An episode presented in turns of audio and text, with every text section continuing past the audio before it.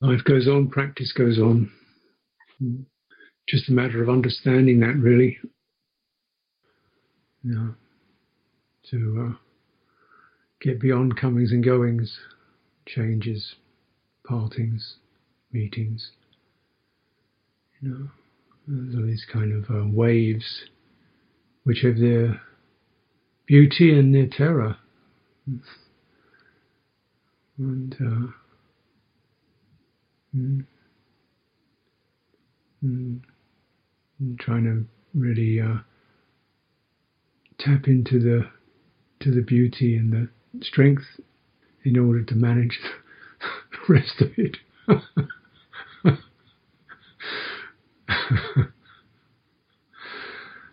mm. So it's so important to just get it really simple, you know, the refuge, stable place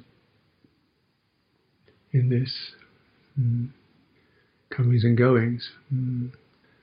Mm. So this is this also just to realize this is what insight's about, opening the mind to space that can allow things to arise and pass and using it as a learning experience. But I do um, recognize, you know, to maintain that stable place. This is what all the stabilizing practices are about body practices, heart practices, puja practices. They're all about giving us the replenishment, the citta, to be able to have the capacity to uh, to open and the strength to open and the encouragement to open despite the bewildering nature of things. You know, when you don't have sacred images, you just have dreary images surrounding you.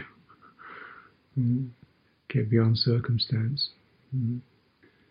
So I imagine that as this is the we've had a short period of time. I don't know how long it's been for you. It seems to be quite quite full time for myself.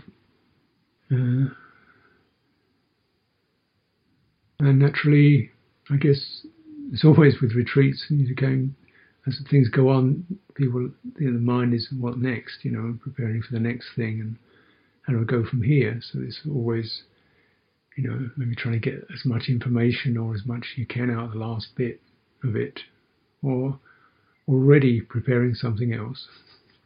But uh, don't be moved by a change of circumstance. Every moment is as precious as any other moment. Mm, there's no ending, there's no beginning, it's just uh, practice.